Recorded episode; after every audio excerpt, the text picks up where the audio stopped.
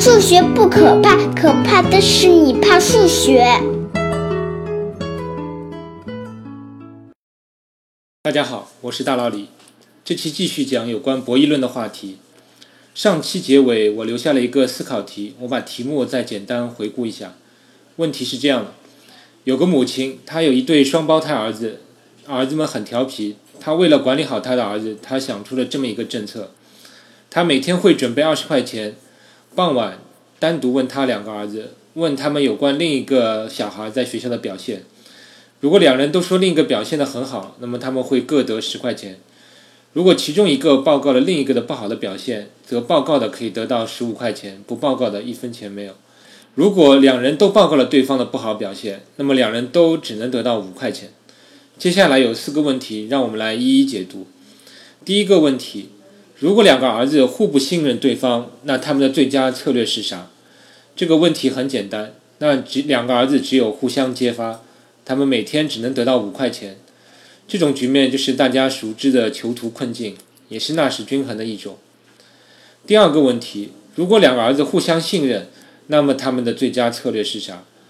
那很明显，那么他们都会互相都说对方在学校表现得很好，然后两人每天都能得到十块钱的零花钱。这个结果要比互相揭发好多了，对不对？那这种情况既是纳什均衡，也是所谓的帕雷托最优，也就是两个人的总收益达到了最大化。第三个问题，如果这种奖惩制度会持续进行一百天，那么多少天后你会发现他们的合作行为会多于背叛，或者相反的？其实这道题没有标准答案，但如果我是其中一个儿子，如果我知道这个制度要执行一百天。那只要我跟对方没有什么深仇大恨，那我肯定会希望跟对方达到第二种模式，因为一百天已经是很长的时间了。我会想，如果一百天我们都合作，那就是拿一千块钱多好呢？如果一百天里面都互不信任，那我们就只有五百块了。也许一开始或者游戏快结束的时候，双方会出现一些欺骗的行为，但总体拿到七百五十块以上的概率还是很大的。也就是双方互相合作的时候，会多于互相背叛的时候。这一点其实也被历史上很多社会学实验所证实。就是如果博弈双方知道博弈次数足够多的时候，那么他们就倾向于出现合作的行为；而只博弈一次的话，那欺诈的行为就容易出现。这里英文里还有个单词叫 “fly by night”，意思就是今晚就飞。因为如果我今晚就飞走的话，那我对今天很多的事情我就不用负责任了。所以你要让对方负责的话，你就要避免 fly by night。第四个问题，你觉得这个母亲的奖惩制度好不好？有何利弊？如果是你，你有没有更好的方法？这是一个开放的问题了。相信你很容易发现一个重大的问题，就是这个母亲的这种制度只奖励了两个儿子之间的合作，但并没有奖励两个儿子的诚实。正如第三个问题中所看到的，时间一久，两个儿子就会开始互相合作了。他们就完全不用管自己在学校的表现，然后还能妥妥的得到十块钱的奖励，这大概是这个母亲最不想看到的局面了。那怎么修改一下这个奖惩制度更好呢？有人设计了这种方法，大家来看看是不是更合理？就是分开奖励好的表现和诚信，让这个妈妈每天向每个儿子问两个问题：第一个，你的兄弟在学校的表现好不好？第二个，你自认为你今天的表现好不好？其实这个问题的潜台词就是：你认为你的兄弟今天会说你在学校的表现是好还是不好？这样情况一下子有趣起来。问了这两个问题的话，对每个儿子会产生四种不同的情况。第一种，你自认为表现是好的，而你的弟兄也说你在学校表现的好，那这是最好的结果，无疑是应该是给予最高的奖励了。第二种情况，你自认为你表现的很好，但是你的兄弟说你在学校表现的不好。就说明你你不但表现的不好，而且有不诚信的行为，那无疑应该给予最大的惩罚。第三种，你认为你自己表现的不好，但是你的兄弟说你在学校表现的好，这种情况是比较微妙的。一种可能呢是你自己比较心虚，明明表现的好，但是觉得自己又表现的还是不够好。另一种呢可能是你的兄弟对你有包庇的嫌疑，但是你自己还是比较诚实的。这样可能对双方都要略有惩罚。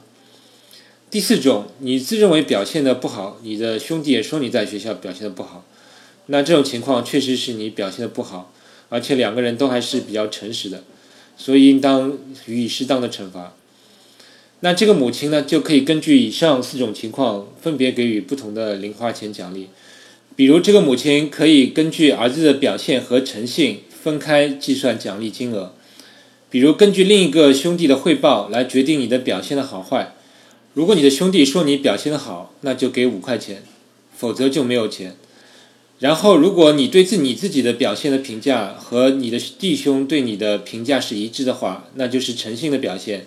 那再给五块钱的奖励，如果是这样的话，那以上四种情况分别对应的奖励金额就是十块、零块、五块和五块。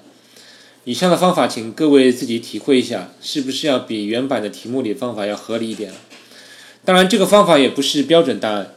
比如，如果是我的话，我可能更加重视诚信，那我可能对于表现好的奖励只给四块钱，如果给诚信的奖励增加到六块。那么上述的奖励金额就会变成十块、零块、四块和六块，但是这种方法其实长期效果也不会太好。我感觉只会有两种情况：一种是两个兄弟极度不信任彼此，每次永远都说对方表现不好，然后还会辩解说我其实是表现好的，但是他还是会说我不好；另一种情况是两人达成了长期合作，还是长期说对方表现得很好。这两种情况其实还是做母亲的不愿看到的。而且是无论如何调整奖励数值都难以避免的。症结就在于两个孩子在学校的真实表现是无法从两个人之间的互相评价中获得的。这种奖惩制度的出台注定得不到他想要的结果。我也欢迎听众提供你的有关这种奖惩制度的设计思路。以上有关这一奖惩制度的讨论算告一段落了。我有两个感想，一个是推出一个合理的制度要达到你想要的结果是非常困难的。你需要非常仔细和小心，无论制度的被作用方是极度的合作还是极度的对抗，都会使你的制度设计偏离你想要的结果。第二条是，就算你学过博弈论，你也不要轻易就把博弈论当万能灵药使用出去，因为实际社会行为中很多事物的发展是不能简单的使用博弈论来预测的。最后看到一个知乎上有关囚徒困境的一个经典问答。有人问生活中囚徒困境的表现有哪些？顶在最上面的回复就是不要让孩子输在起跑线上。这真是可怜天下父母心啊！好了，接下来再预告一下下期的问题，供大家预热一下。这是有关生物学了，先稍微复习一下中学生物课教过的一个知识，叫等位基因。我们经常用一对大小写字母表示它，比如一个大写的 A 和一个小写的 a。大 A 叫显性基因，小 a 叫隐性基因，控制同一种性状，比如是你长得高点还是矮一点，单眼皮还是双眼皮等等。它们互相有三种组合，两个大 A 在一起，那就表现出大 A 的性状；两个小 a 在一起，那就表现出小 a 的性状。如果是大 A 和小 a 在一起，那么因为大 A 是显性的，那顾名思义，那就还是表现出大 A 的性状。另外，在繁育子代的时候，以上每一对组合里的两个基因都会分开，然后以均等的概率寻找另一个等位基因进行组合，决定子代的形状。以上这些应该生物课都教过了。你再回忆一下两个关键词孟德尔和豌豆，估计你就都想起来了。那现在，请你考虑以下问题：第一个，比如有一群人，我们就考虑单眼皮还是双眼皮的问题吧。假设我们知道单双眼皮是一对等位基因控制的，且双眼皮是显性基因，还是用字母大 A 来表示。如果现在人群中两个大 A 的双眼皮的人是百分之五十的比例，一个大 A 一个小 a 表现为双眼皮的人是百分之二十的比例，剩下百分之三十是单眼皮，那问他们的子代里各类基因的组合比例会是如何？那他们的孙代又会如何？相信这个问题很多人在中学时都考虑过。现在，请你认真的算一算了。你也可以调整初始比例，算算子代、孙代以及之后的趋势会如何。结果会让你有一点小小的意外的。提示一下，你手动算会有点啰嗦，但是你会用 Excel 表公式的话，就会简单许多。第二个问题更有意思。我们假设一个基因学会了欺骗。比如大 A 不再以百分之五十的概率传给子弹，而是以百分之六十的概率传给子弹，而小 a 只有百分之四十的概率，那情况又会如何呢？请你好好的算一下。好了，那我们下期节目再见。